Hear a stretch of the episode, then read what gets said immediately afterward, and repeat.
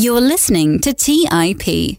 When it comes to the FANG stocks or any of these stocks that appear overvalued that have had these great runs, I think it's just simply that the market and people in general, you know, myself included for many of these stocks, underestimated the growth and the durability and the sustainability of these business models, the longevity that they've had. And so On today's episode, I'm joined by John Huber. John is the managing partner of Saber Capital Management and is one of our favorite guests to have on the show here at TIP. During the episode, John and I chat about the edge retail investors can have to beat the market, how watching sports has helped John become a better investor, what to look for in a company to determine if it has a strong moat and competitive advantage, John's thoughts on portfolio allocation and selling winners, the three factors that go into a stock's overall return, what led John to recently making Amazon his biggest position in his portfolio, how the FANG companies have transformed into more value plays, and much more. Over the years, the FANG companies have exceeded essentially everyone's expectations in terms of growth and performance. And with that, they built massive competitive advantages based on the network effects and business models they have. It is exciting that we can potentially find many great value plays sitting right in front of us with some products that we use every single day. With that, I hope you enjoy today's episode with John Huber. You're listening to Millennial Investing by the Investors Podcast Network, where your hosts, Robert Leonard and Clay Fink, interview successful entrepreneurs, business leaders, and investors to help educate and inspire the millennial generation.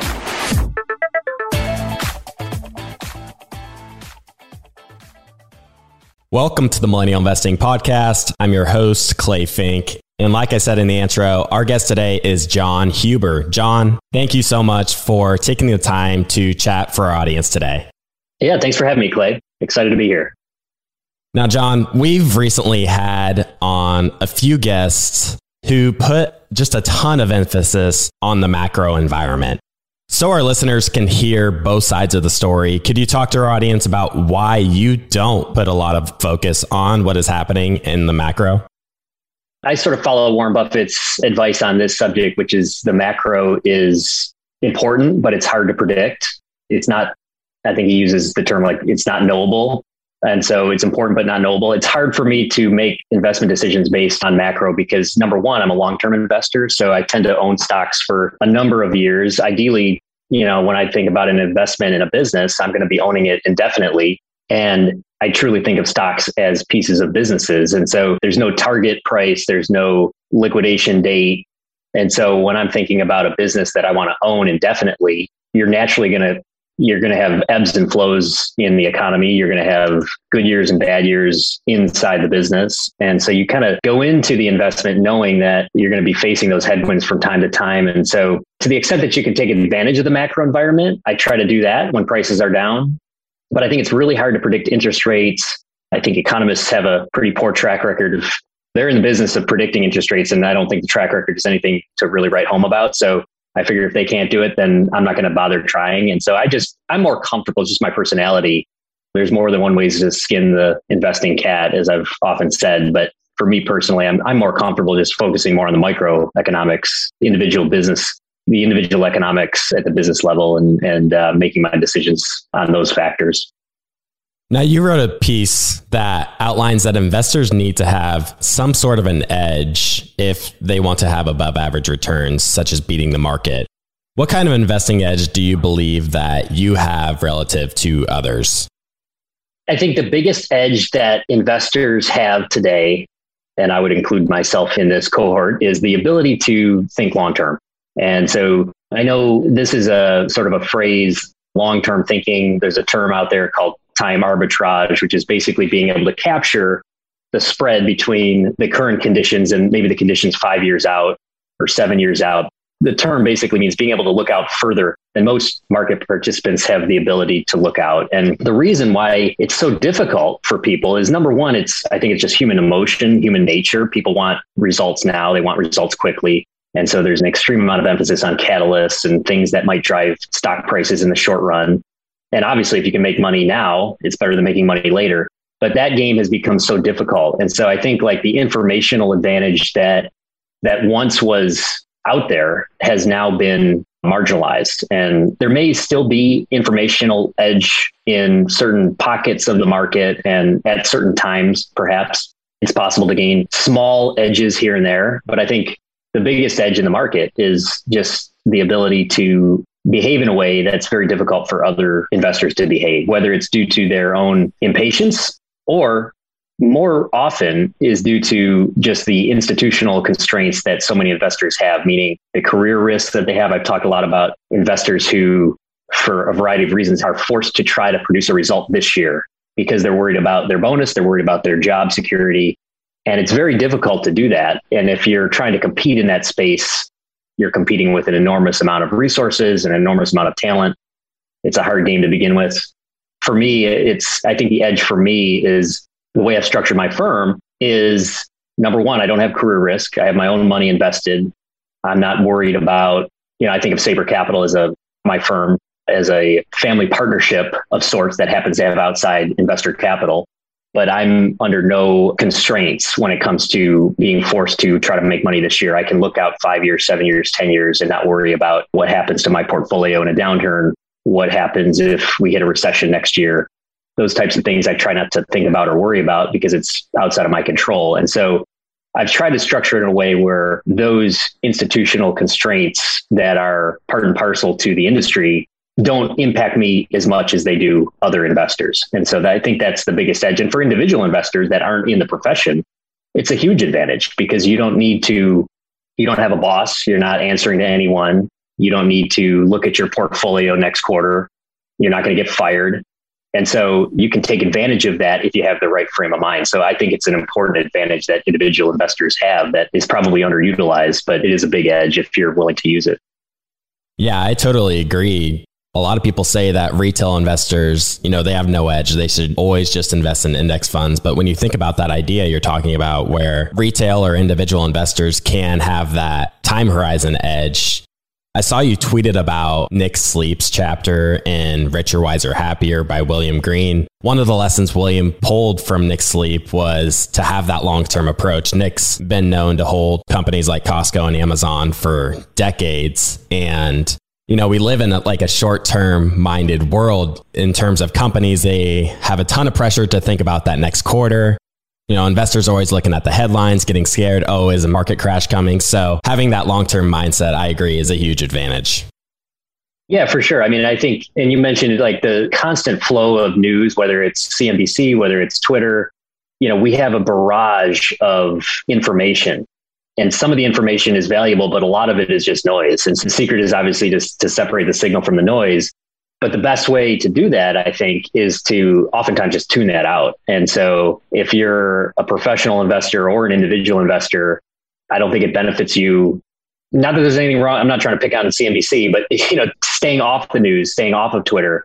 I use Twitter. I love Twitter, but I, I use it in a way that doesn't detract from my ability to do my work and to think clearly. And I think a lot of investors get find themselves inside of that fire hose of information and it can become very difficult to think clearly when you're inundated with opinions coming from every which way. And so i think you know just being able to tune all that out. And you mentioned nick sleep he in that i think it was either in one of his letters or in that book you know he talks about time arbitrage and he, and he, he noted he had this interesting observation where the average holding time for the stocks that he owned, I think it was like 50 days, which, you know, obviously less than two months. So the average holding period was less than two months of the typical investor in, in the stocks that he owned. And, you know, he said, yeah, I'm trying to own stocks for five years, 250 weeks or something. So the implication there is if you're competing against people that are owning securities for two months, they're naturally looking at things that are not necessarily they're thinking about things that are going to drive the stock in the near term, right? They're thinking about what's going to make this stock go up in the next week or two or in the next month or two. And they're inevitably going to dismiss factors that somebody like Nick Sleep viewed as much more critical. And those are the longer term competitive advantages that show up over time, but don't necessarily drive results in the next three months, the next six months, even the next year or two. And so that's that weighting factors in a different way than the majority of market participants can give you that edge that we talked about before. Yeah, and I think we can tie these two questions together of the time arbitrage and the macro environment. You know, people have been looking at the macro for years, calling for a market crash year after year after year. If you were looking at the headlines and you might have got scared about the market being potentially overvalued in 2015 just to see it run significantly more. Another one of your writings talked a lot about sports. I'm someone that enjoys watching and playing sports myself. I couldn't help but recognize you were making this connection between the two. You know, I love investing and I love sports, and you're probably in the same camp. So, how has watching and studying sports helped you become a better investor?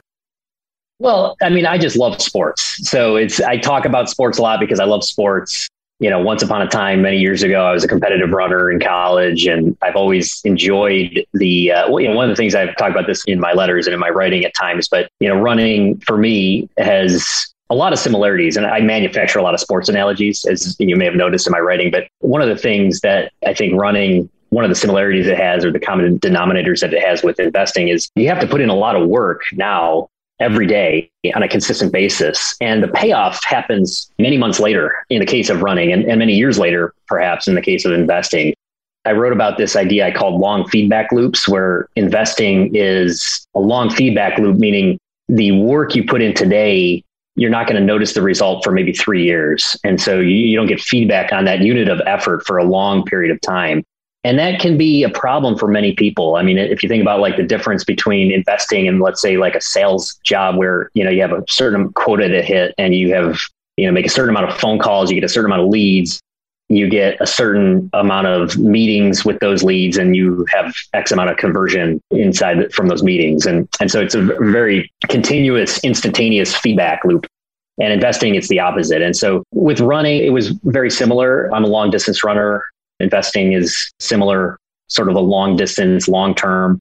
So that I think that patience and that mindset has helped me. But to answer your question, I just love sports. So I'm always trying to learn from people who are successful, trying to learn from people who have spent time trying to get better at their craft. And that's how I view investing. It's a it's a craft that one of the things I enjoy most about it is the continuous pursuit of trying to improve. And so that's I think the satisfaction I get from playing sports and watching sports, and also uh, competing in the game of investing as well. Your most recent piece in relation to, to, sports was talking a bit about Bill Belichick, how he made this decision to go for it on fourth down and ended up not getting it and losing the game in the fourth quarter. And, you know, you pulled these ideas how he's able to think for himself. He knows that, you know, every other coach in the league probably would have punted on that down and right. he just takes the emotions completely out of it and i think that's so important when it comes to investing is you need to take emotions out of your decision making at least to the best of your ability because the market swings is going to induce those emotions and potentially make really bad decisions. And, you know, sports also can get really emotional. People, you know, put a ton of work into it. It just all comes down to these, you know, specific moments. And I think you also mentioned that Belichick would just be such a good investor because he's able to make decisions unemotionally. Yeah, absolutely. I mean, I, have studied Bill Belichick. I've made a study of a lot of the successful franchises, whether it's the San Antonio Spurs, whether it's the New England Patriots and Bill Belichick and Tom Brady, and or whether it's like the world's best marathoner like Eliud Kipchoge. And it's just a lot of fun to study what led them to the success that they've achieved. And one of the things with Belichick that I've talked about is the fact that so the play that you're talking about was something that I'll always remember. I've, I've mentioned it numerous times, but it's always fun to kind of repeat this story. But in 2009, he went for it. Um, and this is, so you got to think 13 years ago was before sort of the Moneyball revolution in sports, which now we're very data driven. And I was talking to someone who works at the Denver Broncos recently, and you know they have like databases worth of information that they use to to crunch probabilities on all kinds of different scenarios. So it's a totally different game now than it was even a decade ago. But you know, in 2009, Bill Belichick made the decision against the Colts, against Peyton Manning, to go for it on his own 30 yard line with the lead late in the game. So if you know football, you can imagine like that's a very gutsy call because it's fourth and two. If you don't give it, if you don't get the first down, you give the ball back to Peyton Manning with a short field. And like you said, you know, 31 of the 32 coaches would have elected to punt in that situation because that was the conventional wisdom at the time. But Belichick intuitively understood, I think, the probabilities of that situation. You know, you have Tom Brady, you need two yards. The probability of you picking up that first down is probably greater than conventional wisdom would suggest. And even if you don't get it, it doesn't mean you necessarily lose the game because maybe your defense can stop Manning. So, you know, long story short, he went for it, which I just thought was astounding. And I happen to think it was the right call. And I'm a Bills fan, so I, I remember the play well because I'm always rooting against the Patriots. And so he ended up not getting, you know, they didn't get the first down and then they ended up losing the game. And so it was one of those things where the outcome was bad, but I thought the decision was the right call. And that led me to spend a lot of time thinking about Bill Belichick and like, why did he make that decision? And I came to the conclusion that he made the decision because he thought it was the right decision. And he didn't care what conventional wisdom was. He didn't care what his players thought, what his front office thought, what Bob Kraft thought, what the fans or the media thought. He thought it was the right decision to make. And so he made that decision. It was as simple as that. And um, he also, I think it's also important to recognize that at that point in his career, he didn't have much risk of getting fired. So he had the flexibility to make the decision that he thought was the right decision. And so there's some takeaways there when it comes to investing. And I think there's some takeaways there, you know, if you are a professional investor like I am, it, you know, it's very important to structure your, your firm in a way, your business in a way that allows you to make the right decision without risk of, without the career risk. I think that's an important takeaway there. Let's take a quick break and hear from today's sponsors. Hey everyone, it's Patrick, your host of Millennial Investing. Every year, my buddies and I do a guy's trip to escape the cold and dreary Ohio winters. Once we pick our destination, without fail, we all jump on Airbnb and find an incredible place to stay. We just got back from an amazing trip in Palm Springs, California, and our Airbnb home was a huge part of creating memories we'll never forget. I loved it so much, I'm taking my family back to Palm Springs for spring break, and we're staying in an Airbnb home my kids fell in love with and picked out themselves. While I was there, I had the realization that my own home could be an Airbnb. It's an excellent way to earn some extra cash, whether you're saving up for your next vacation, paying off some bills, or investing. Your home might be worth more than you think. Find out how much at airbnb.com slash host. That's airbnb.com slash host. Hey guys, have you ever wondered if there's an AI tool like ChatGPT specifically built for the stock market? a tool that not only does the research and analysis for you, but also allows for dynamic discussions? Well, wonder no more. Meet Meyka, your AI powered stock research assistant, now enhanced with real time stock data. Let Meyka do the heavy lifting for you to significantly reduce your research time. And the best part, Meyka is 100% free. Ask Meyka questions like Explore the financial health of Apple through a summary of its balance sheet. Compare the financial statements of Apple and Tesla. What is the analyst price target for Microsoft? What is the social sentiment analysis of Amazon? And millions of other queries right at your fingertips. Visit Meyka.com. That's M E Y K A.com. Buy low, sell high. It's easy to say, hard to do. For example, high interest rates are crushing the real estate market right now. Demand is dropping and prices are falling, even for many of the best assets. It's no wonder the Fundrise flagship fund plans to go on a buying spree, expanding its billion dollar real estate portfolio over the next few months. You can add the Fundrise flagship fund to your portfolio in just minutes and with as little as $10 by visiting fundrise.com slash millennial investing. Carefully consider the investment objectives, risks, charges, and expenses of the Fundrise flagship fund before investing. This and other information can be found in the fund's prospectus at fundrise.com slash flagship. This is a paid advertisement. All right, back to the show. Let's talk a bit about business quality and managing a portfolio. Buffett is widely known for looking for businesses with an almost unpenetrable moat, which ensures that the company's revenues and free cash flows are sustainable and growing for the decades to come. What are some things we should look for in a business to ensure that a company has a strong moat and a durable long term competitive advantage? Durability is one of the things it's top of my list when I think about, you know, I sort of have a four or five point checklist that's very general, but durability is at the top of that list. And so what, what I mean when I think my own personal definition of durability is being able to look out 10 years and or some point in the future and being able to visualize the company still number one, it's still in business, but ideally it's doing more volume. It's got more customers. It's having more success than it is now. And so that's durability. And so I try to restrict my investments to companies that that meet that general definition of durability. And there are different when it comes to thinking about the moat, there are numerous competitive advantages that can create a moat, and there are a few that I tend to look for. And I think there these are advantages that a lot of investors look for, but I tend to place a, a lot of emphasis on economies of scale. So I, I do like companies that are often larger. They don't have to necessarily be large cap companies, but they have some sort of scale advantage in their industry.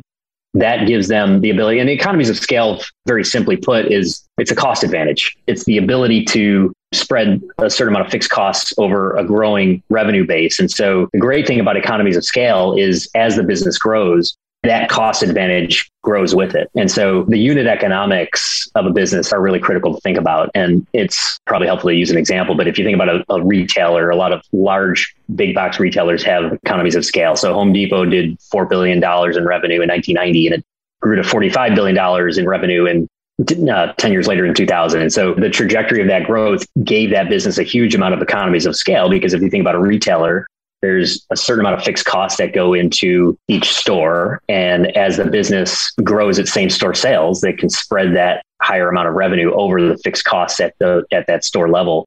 And what great businesses like Home Depot and Costco, and of course Amazon's famous for this, what they do is they oftentimes use those scale advantages to pass a portion of those advantages to the customer in the form of lower prices. And so Home Depot is great because it's very difficult for a local hardware store to compete with the pricing that Home Depot can get because of their large scale and their buying power. And so, you know, Walmart and Costco and Home Depot and, and Amazon are famous for that. And this sort of the scaled economies shared, the, to use another Nick Sleep term, the ability of these businesses to pass those savings along to customers leads to further growth and further economies of scale. And so those are advantages. And it's not just retail. I mean, if you think about a business like Netflix, there's an economies of scale advantage that I think that company enjoys that smaller competitors have a harder time competing at the unit level. So, you know, Netflix has 222 million subscribers. And if they go out and spend $300 million on a piece of content, which is a huge amount of money, it's only a, around a dollar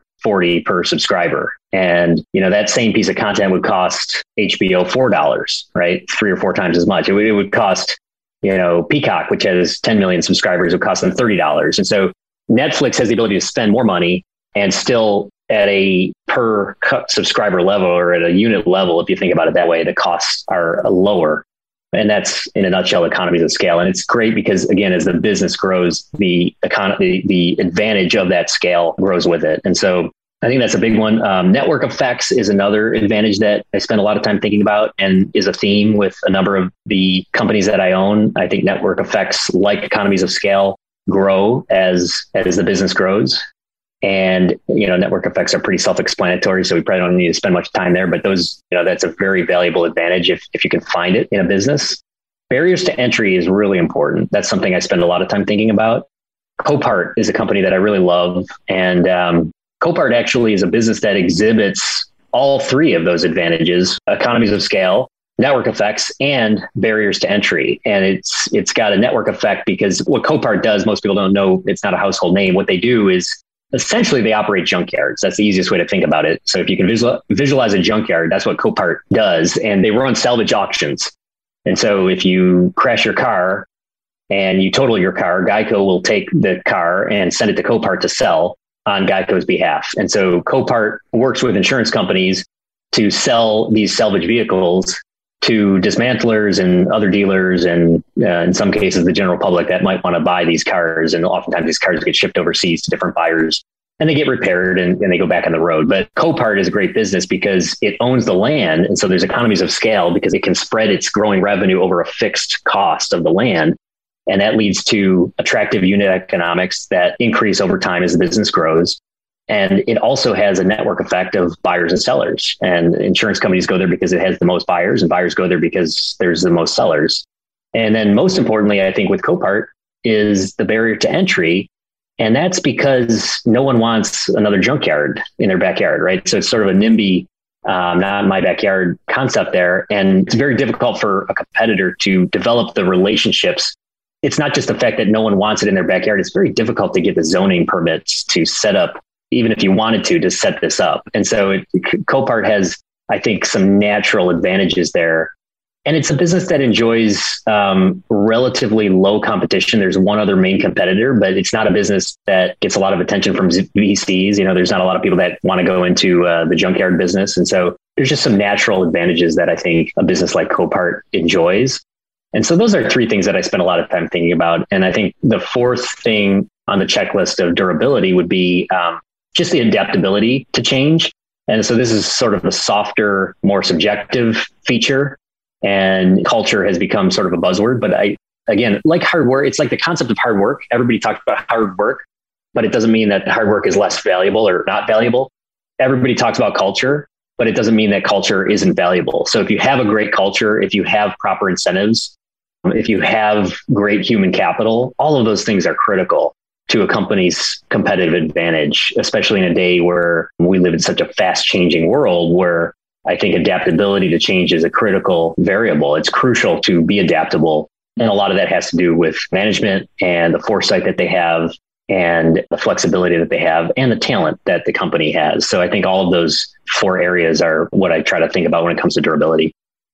Could you talk a little bit about how you manage new capital that's coming into your fund? Do you continue to just invest in your best ideas, or are you looking at the opportunity costs of all of your ideas and allocating that way? Yeah, it's the latter, Clay. It's the opportunity costs. So that's the easiest way for me to think about cost of capital you know, I have a general hurdle rate in mind when I'm thinking about new investments. I have a general sort of return on capital that I'm looking to achieve over the very long run with stocks in general. But from a practical standpoint, the way to, I think, make proper decisions, if you think about like a decision tree, is just take your best idea and just use that as sort of a guidepost when you're thinking about adding to a new stock or buying a new stock or adding to an existing stock, you know, weighted against your best idea. Obviously, within the confines of a portfolio and some common sense rules where you know, you're not going to have 100% of your portfolio in one stock. So there's a practical limitation there. But the way I think about it is, you know, I have my best idea and I have the second or third or fourth best idea. And, you know, if the fifth, sixth, seventh, eighth, as you go down the list, you know, you're waiting. If I have 10 stocks, do I want to buy an 11th stock that I'm that I'm looking at, or does this 11th stock, you know, would it be better to add this incremental capital to one of the other 10? And so that's sort of a common sense way to think about portfolio management. That's my own personal method. You know, as I've studied many great investors over the years that are buy and hold types, they often mention that one of their biggest mistakes has been from selling one of their best ideas because they felt like there's better opportunities elsewhere. Do you ever sell some of your best ideas if you feel that they're trading far above their intrinsic value? I do. Yeah. I think sort of the reality of running a fixed portfolio and it's not necessarily fixed because there's inflows and outflows and ideally there's there's inflows as the business grows and so if you're fortunate enough to have continuous cash flow one of the advantages that individual investors have is they essentially have what Warren Buffett has at Berkshire which is assuming that you have net surplus so if you have a job and you have income coming in that exceeds your monthly expenses then you have surplus cash and you can decide on what to do with that cash. You can put it in the bank, you can invest it into stocks or in real estate or in anything else. But the nice thing about having residual cash flow is you don't necessarily have to sell your holdings. You can let your cash build up and then you can slowly add to a new idea or to an existing position. And it's a great advantage to have. If you have a fixed amount of capital, then this comes back to the opportunity cost idea where, you know, when I think about selling a stock, yes, I'm selling stocks if they reach a certain level where I think my going forward return is going to be mediocre. Through a significant painful learning experiences i've learned that if you have a strategy where you own quality companies i think you're better off keeping those companies. I've sold stocks too soon. I've sold stocks that i've watched continue to rise and that can lead to a significant opportunity cost. Oftentimes you know the company that you own a lot better than the stock that you're about to buy and I've made that mistake as well. So I think over time, I've learned through my own, through empirical observation and my own mistakes, that it's better to hang on to these quality companies and let them compound unless you have a really great idea. And so it has to, for my own sort of general mental model here is it has to be significantly better. It has to be like pound the table better than the existing idea. And so when I get an idea that's significantly better than the stock that I own, then I would consider trading those two. But if you own a business that's producing, say, 15% returns on equity, even if the stock gets a little ahead of itself, so to speak, that's still a pretty attractive rate of return. If the business is still compounding value over time, you're almost always better off holding that business and letting that value continuing to compound for you rather than replacing with cash, which, as we know, earns very little in today's world. So that's my general philosophy on that. I've become more reluctant to sell a stock unless I have a better idea. And I tend to be fully invested most of the time because you're better off owning a business that's compounding at 15% than owning cash that yields 2%. Obviously, there's exceptions to that, as we've learned that in recent years with some of the exorbitant prices that we've seen. So I certainly would sell a stock if it got significantly above fair value, but those times are generally, I think, rare. Yeah, it just brings me back to Nick Sleep and Warren Buffett. Nick's known for holding Berkshire Hathaway, Amazon, and Costco for many years and having very concentrated positions in those. And then Buffett, very concentrated in his Apple position. He bought it in 2016 at a great price. And I believe you bought it around the same time as well. And to my knowledge, he hasn't really sold any of his position. And in reading a piece of your work, I noticed that you purchased Apple at call it a 10x free cash flow and scaled out of it at 30x free cash flow. So it's pretty obvious today that Apple, you know, was much closer to a fair value. And in retrospect, it's pretty obvious that it was a bargain back then.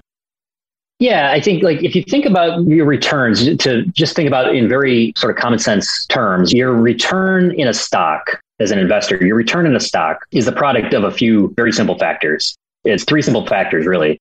It's the earnings growth during the time that you own a stock. It's the change in the PE multiple during the time that you own the stock. And it's the change in the shares outstanding during the time that you own the stock. So if you own a stock for 10 years and the stock goes from, let's say, 15 times earnings to 30 times earnings, then you get a 2x return from the multiple, right? The multiple goes from 15 to 30, that's 2x.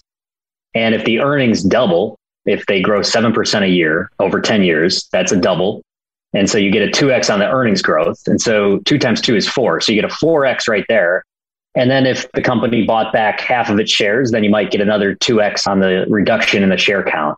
And so, you know, you could earn an 8x return in that simple example just through a combination of those three factors. And so the trick with investing is getting those three engines to be working in your favor. And that's why valuation is sometimes ignored in real rampant bull markets, but it's always critical to think about if you're a long-term investor because the price you pay today is going to be is going to have a direct linkage between the price you pay today and, and your ultimate return as, as you know over the, course of the time that you own the stock. And I can give you a simple example. I, I was looking at Domino's Pizza recently, and it's not a stock that I own, but it's one that's on the watch list. And that stock has grown its earnings at 5x over the last 10 years. And it's one of the best stocks of the last decade. And so it's an interesting case study, but I think the stock has returned about 12x, even after a recent decline. It's returned about 12x over the last 10 years.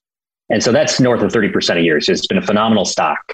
And the, you know, if you think about those three factors, you could easily see that if you bought the stock 10 years ago, you, you paid 20 times earnings. Now it's 30 times earnings. So you got a 1.5x there.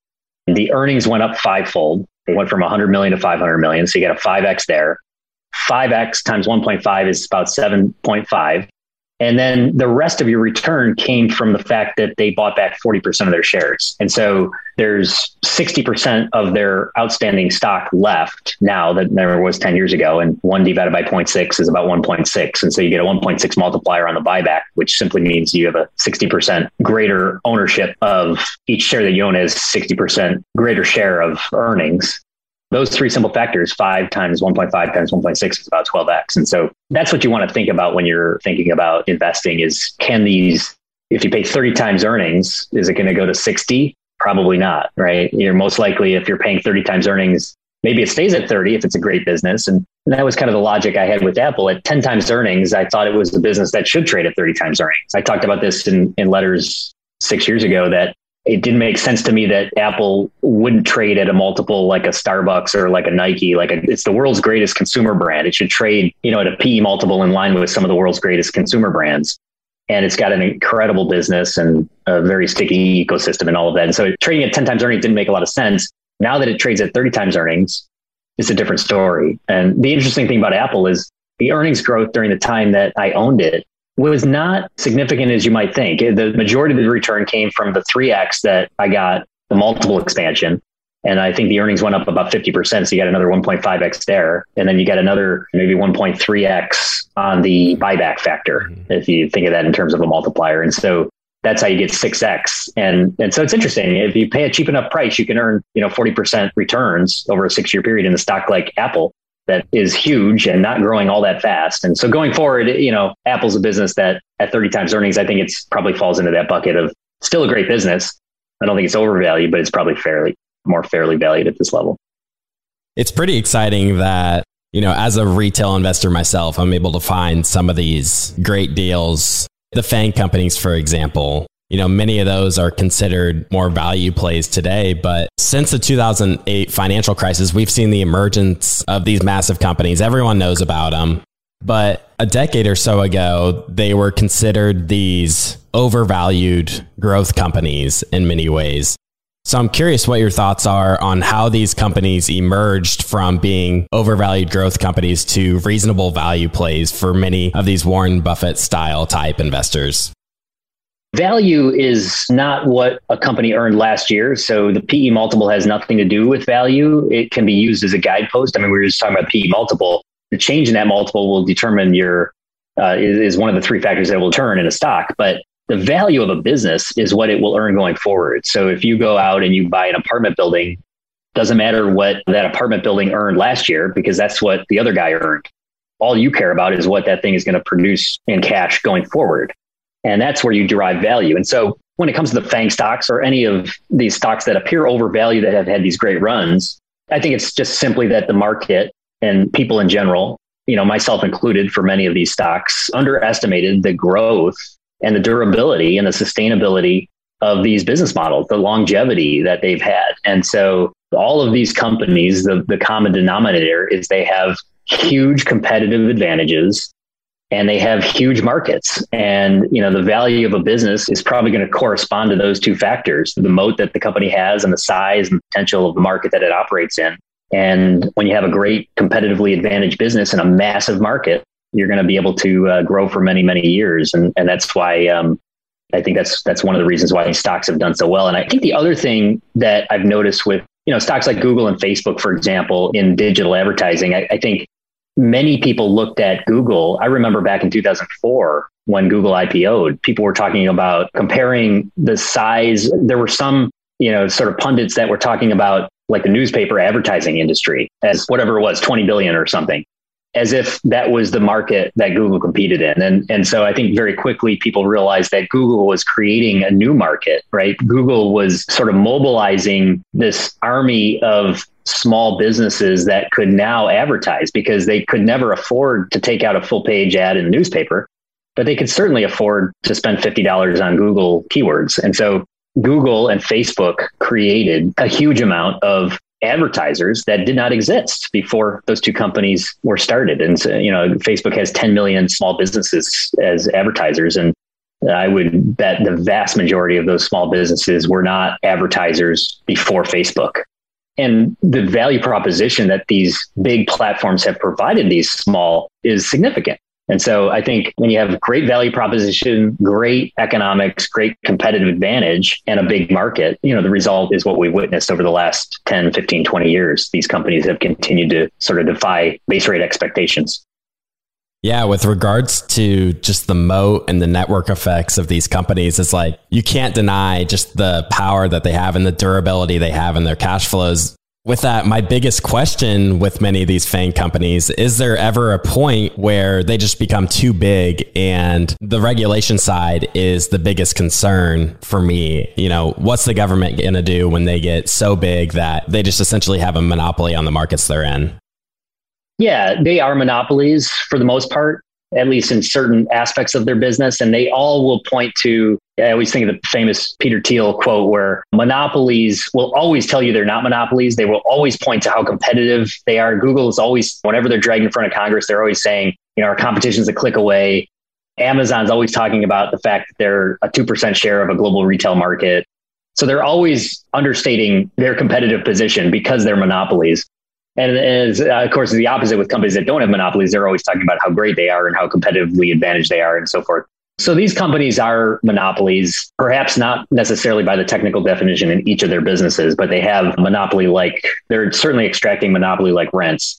And yeah, I think that's the, the biggest risk is some sort of legislation that comes out that ends up handicapping either the growth rate or the way that they do business. So whether it's being forced to open up the app store if you're Apple and you're no longer allowed to charge 30% or you're forced to open it up to competing app stores, that's going to chip away at the um, monopoly that is the app store, which is a phenomenal business. There's potential risks there. But I think these companies, and you could go through each one of the companies and there are different risks and there are different advantages, but they all I think they've proven to be successful at navigating some of these challenges thus far. And the other thing about regulation that's interesting is you could look at something like GDPR in Europe, which has really entrenched some of the advantages that a company like Google enjoys or Facebook. It makes it harder for smaller competitors. And that's, we saw the same thing in the banking industry where the large banks were much more able to deal with regulation than the small banks. And so after the financial crisis, right now everybody's focused on tech you know, 10 years ago, everybody was focused on the banking industry. We have to regulate the banks. They should be regulated utilities. They're too big to fail. And so the regulators instituted a, a suite of regulations and legislations that certainly had enormous impact on the banking industry. But what it did is essentially entrenched the large banks, JP Morgans, the Bank of Americas of the world, to the detriment of the smaller banks, which were forced to either see much lower returns on equity trying to compete or in many cases, you know, they were ended up being forced to sell out to some of the larger competitors that could deal with the costs of the regulation. So it'll be very interesting to see. But yes, that is a risk. I think that's the number one risk to any of these companies is is, you know, what does regulation look like going forward? Let's take a quick break and hear from today's sponsors. Hey everyone, it's Patrick, your host of Millennial Investing. Every year, my buddies and I do a guy's trip to escape the cold and dreary Ohio winters. Once we pick our destination, without fail, we all jump on Airbnb and find an incredible place to stay. We just got back from an amazing trip in Palm Springs, California, and our Airbnb home was a huge part of creating memories we'll never forget. I loved it so much, I'm taking my family back to Palm Springs for spring break, and we're staying in an Airbnb home my kids fell in love with and picked out themselves. While I was there, I had the realization that my own home could be an Airbnb. It's an excellent way to earn some extra cash whether you're saving up for your next vacation, paying off some bills, or investing, your home might be worth more than you think. Find out how much at airbnb.com/host. That's airbnb.com/host. Buy low, sell high. It's easy to say, hard to do. For example, high interest rates are crushing the real estate market right now. Demand is dropping and prices are falling, even for many of the best assets. It's no wonder the Fundrise flagship fund plans to go on a buying spree, expanding its billion dollar real estate portfolio over the next few months. You can add the Fundrise flagship fund to your portfolio in just minutes and with as little as $10 by visiting fundrise.com slash millennial investing. Carefully consider the investment objectives, risks, charges, and expenses of the Fundrise flagship fund before investing. This and other information can be found in the fund's prospectus at fundrise.com slash flagship. This is a paid advertisement.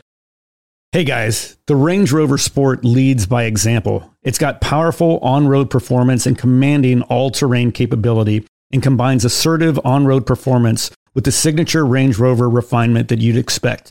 The third generation Range Rover Sport is the most desirable, advanced, and dynamically capable one yet and redefines sporting luxury. It's got advanced cabin technologies such as active noise cancellation and cabin air purification, which offer new levels of comfort and refinement. The purposeful cockpit like driving position sets the tone for a focused interior that promotes exhilarating driver engagement. Award winning Pivi Pro infotainment is at the heart of the experience and provides intuitive control of the vehicle systems. You can also enjoy a dynamic drive in total comfort with optional 22 way adjustable, heated, and ventilated electric memory front seats with massage function. Design your Range Rover Sport at LandRoverUSA.com. That's LandRoverUSA.com. All right, back to the show. I noticed that your allocation to Amazon over the past year went from 0% to your biggest position could you talk about what led you to making this drastic shift in your portfolio? Yeah, I think Amazon is one that I spent some time. I so I've owned Facebook for a number of years and I'm always studying the digital advertising industry. And so I'm always trying to talk to people who are advertisers. I'm always doing a, a bunch of research, just whether it's talking to advertisers, whether it's talking to people who work at ad agencies. I just like to stay up to speed with what's happening in the advertising market generally. You know, one of the things I was thinking about last summer is you know, I happened to be talking to someone who was talking about how a lot of the dollars at this particular firm was shifting from Google to Amazon. And so Amazon in this case was with this particular customer was taking share essentially. And so if you think about Amazon, if you are a merchant or you're selling something, a product, you can advertise on Google, you can advertise on Facebook, or you can advertise on Amazon. But Amazon is such a great place to advertise because the only reason people are really going to Amazon is to search for something that they want to buy. So they have specific intent. And so it's a very high return on ad spend business for advertisers because if you can get your product in front of a customer, the conversion rate is going to be higher perhaps than you might find for the same type of product on Facebook or Google. Although both of those platforms are very valid sources of return on investment return on ad spend as well. But Amazon, I think, for that particular use case is, is probably the best. And they are taking share. I think over 50% of the product searches begin on Amazon. And so as I I started to do more research and just started to think about that specific situation, Amazon taking share from Google in search advertising, product related search advertising. It got me thinking how valuable the digital real estate that Amazon owns is. And then I started just thinking more about, and this was kind of, this coincided with a decline in the stock price. You know, stock price going down makes the company more valuable. It doesn't make the company more valuable, it makes the stock more attractive. You know, thinking about the value of the digital real estate that the company has, the enormous growth runway and the potential for growth in advertising and being very familiar with digital advertising. It's a great business. It's very profitable. It's very high margin. And then coupling that with just the enormous amount of infrastructure spending that the company has engaged in over the last two years, I think they've doubled the size of their square footage in their fulfillment network in just the last two years. And so if you think about back to the economies of scale, the infrastructure that Amazon possesses is essentially impossible to recreate because it's not just the capital that would be required, which is, you know, north of 100 billion, but it's the operational expertise that the company has. So the ability to couple the software with the infrastructure, robots running around in these warehouses now, and just the operational expertise that that company possesses, the human capital combined with the physical capital and the infrastructure that it owns creates a very durable, very valuable moat. And to me, I think it makes it very predictable that we can look out 10, 20 years and that company is still going to be providing the services and the products that they are today. I think it's a very predictable business. It's durable and there's a huge amount of growth in some of these higher margin businesses, whether it's the enterprise software business, AWS, whether it's the advertising business, whether it's third party logistics, whether it's video games, there's so many businesses tucked inside of Amazon that make it a very interesting business. And then couple that again with the increased earning power and the uh, and the decline in the stock price is essentially the reason why I decided to make it a big position. I think it's one of those stocks that offers attractive risk reward with very low downside over time. It doesn't mean the stock can't go lower. The stocks can go anywhere in the near term, but I think there's very low risk of losing money in a stock like that over the long run. Very valid points. I pulled up the digital advertising revenue for Amazon and it was sitting at 10 billion in 2019 and it's projected to be 31 billion in 2022 this year and then 39 billion 2023. So that's just one of their revenue streams that is just growing very fast. AWS is another revenue stream that's growing very fast. And the stock is still trading about where it was in the middle of 2020, so nearly two years ago. So, very compelling case for Amazon, I think. Yeah, and there is a huge growth runway for all of those businesses. And what Amazon does is it turns its costs into revenue stream. They have 100 jets now, cargo jets. And what they're essentially going to do is turn that into a business that they'll have excess space on their trucks for whether it's Target or I don't know, Walmart will want to want to use Amazon's fulfillment network, but they'll be able to provide third party services on the excess capacity that they've invested, whether it's warehouse space, whether it's space on the jet or the trucks. and they'll turn that into very high margin revenue that in turn gets reinvested into further growth and further capex. And the great thing about Amazon is they can take money from the retail business and invest it into more servers. So it builds out AWS and they can take AWS cash flow and put it into logistics and put it into content. And there's all different there's almost an unlimited appetite for that company to soak up its immense earning power into high return on capital investments that lead to further growth. And these are again building this flywheel as which is the buzzword that everyone talks about when they talk about amazon but it really is just another it's a buzzword that refers to economies of scale and amazon like costco is famous for sharing the, those scale advantages with either their vendors or their customers and that leads to growth over time and yeah it's a great company and i think there's still a long runway ahead if you think about and this is what Amazon would tell you is, you know, again, 2% market share. They, they did about 500 billion or so in GMS which is the volume that runs through the retail store, and that includes third party retail.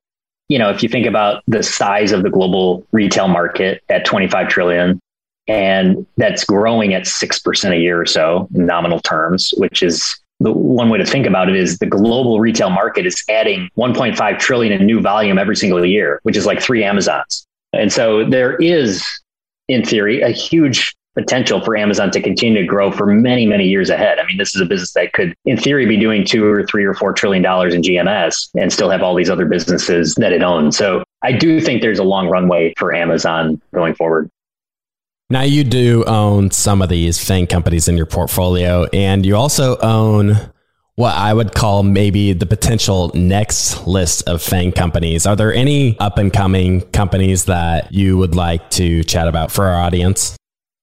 There's a few that I'm looking at right now, which I'll probably keep under wraps for now. Maybe on the next podcast, we'll come back and we'll discuss some of, of those new ideas.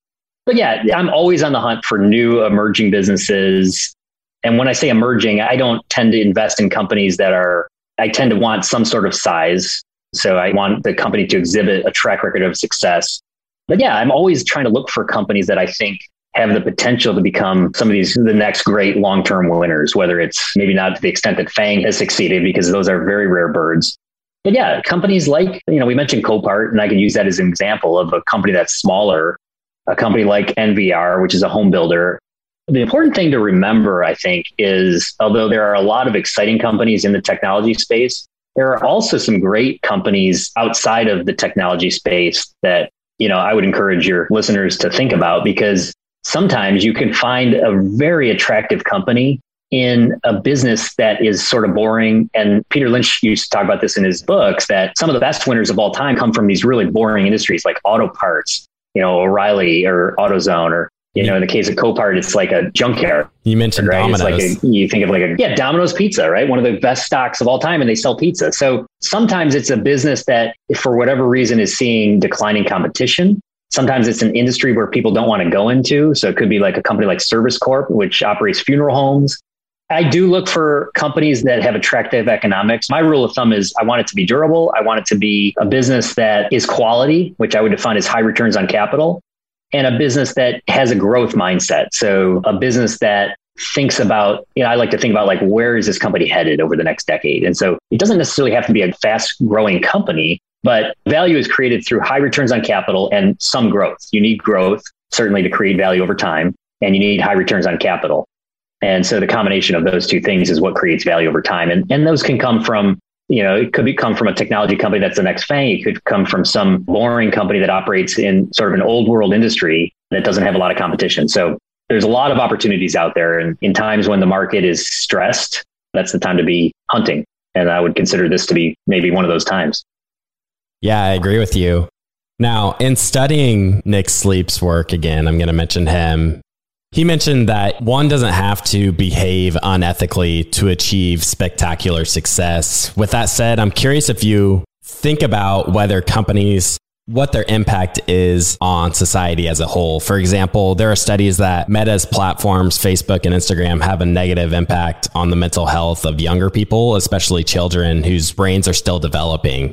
Does the business's impact on society factor into your process at all? Yeah, absolutely. Yeah, it absolutely does because I'm a big believer in the idea, and this predates the whole like ESG movement, which has really picked up steam in the last few years. And I think like the core of that movement I think it has a lot of things right. I think unfortunately a lot of it gets bogged down by through marketing and through disingenuous motivations. But I do think that the idea in general is very valid. And I think the value of a business is going to be dependent on the ability of a company to satisfy like all of the constituents. And so if you think about the different parties that touch a business's ecosystem, you have obviously you have customers, you have suppliers, you have employees, and you have shareholders. And maybe you have the community at large that the company operates in, right? Like those four or five different constituents all have competing motivations. And so the trick with a business is to sort of delicately balance those conflicts, those inherent conflicts of interest. And I think the best businesses do a good job at keeping employees happy, keeping customers happy. And over the long run, if they're able to do those two things, then they'll probably keep shareholders happy. And if a company is, you know, because you think about keeping customers happy is simply offering something of value. And so if you have, if you're a business with a great value proposition over time, you're likely going to be able to keep some of that value proposition for yourself. And so I think it's really important to think about all of those things. And I do try to think about how no business is perfect. And, and there are, like I said, conflicts of interest. Some businesses prioritize employees over shareholders. Uh, some businesses prioritize perhaps customers over employees. Some businesses are focused purely on profit. And, you know, I think businesses that are focused purely on profit can lead to situations that degrade the competitive advantage, if there is one, over time. And and I remember reading articles in 2004, 2005. You mentioned Nick Sleepy is famous for investing in Costco for many years. And Costco got a lot of criticism from shareholders early on, you know, 20 years ago for not exercising the pricing power that it had. So shareholders said, look, you guys have this enormous buying power. You're getting all of this, you know, all of these economies of scale. Keep some of it for us, right? Keep some of it for yourself you know, Jim Sinegal, the, founder, was famous for always keeping a certain fixed gross margin right at 14% and, and not extracting anything extra because he knew that over time, keeping passing those economies of scale onto the customer would lead to growth. And so Costco's sort of the poster child for keeping employees happy. They've always had slightly above average wages. They certainly keep customers happy. And in the long run, they keep shareholders happy. So I think that's important. When it comes to things like Meta, like Facebook, the problems that that company has. Number one, I think the way I think about that company specifically, and a lot of the companies in today's world fall into this, you know, whether it's a social network or technology in general, there are a lot of issues with social networks. One thing I would say I mean, I've spent a lot of time thinking about this as a shareholder of Facebook, and there are certain issues that I think are significant, and, and the company should be addressing, should be working on these issues, and should be addressing these issues. And in my talks with you know a variety of different engineers at Facebook, I've become convinced that the company is genuine. The people that work there are genuine. They do want to fix these problems, despite what you might read in the paper. And one thing about the newspaper, Wall Street Journal, the Facebook files, and all newspapers are direct competitors to Facebook. You know, Facebook has devastated the newspaper industry in many ways. And so you have to sometimes have that, you have to be cognizant of that when you're reading these articles. It doesn't mean that the arguments that the newspaper is making are invalid, but you just want to be aware of these incentives. But I'm a big believer in, in the idea that communication in general is a net additive to stability. And so I think a lot of the attention on Facebook has been focused on the costs of these platforms and not the benefits. And so when you think about communication in general, it's always been a net positive for society, right? Communicating with your fellow man, communicating with people across borders, you know, traveling. I think a lot of the ills in our society, whether it's racism or anything else, is a whole different discussion. But a lot of the problems are often rooted in the idea that people that do things differently than, than the way we do it if you, I'm a big believer in the idea that traveling and talking to people and learning about different cultures, when you boil it down, it's another human being. It, we have more in common with people that are different than us than, than we might realize. And so I think communication is a way that solves some of those issues at a very general level. I think if you're a business that provides communication tools, I think in general, you have the opportunity to be a net contributor to stability, to peace, to economic growth, to all of the things that we all want in sort of a civilized Western society.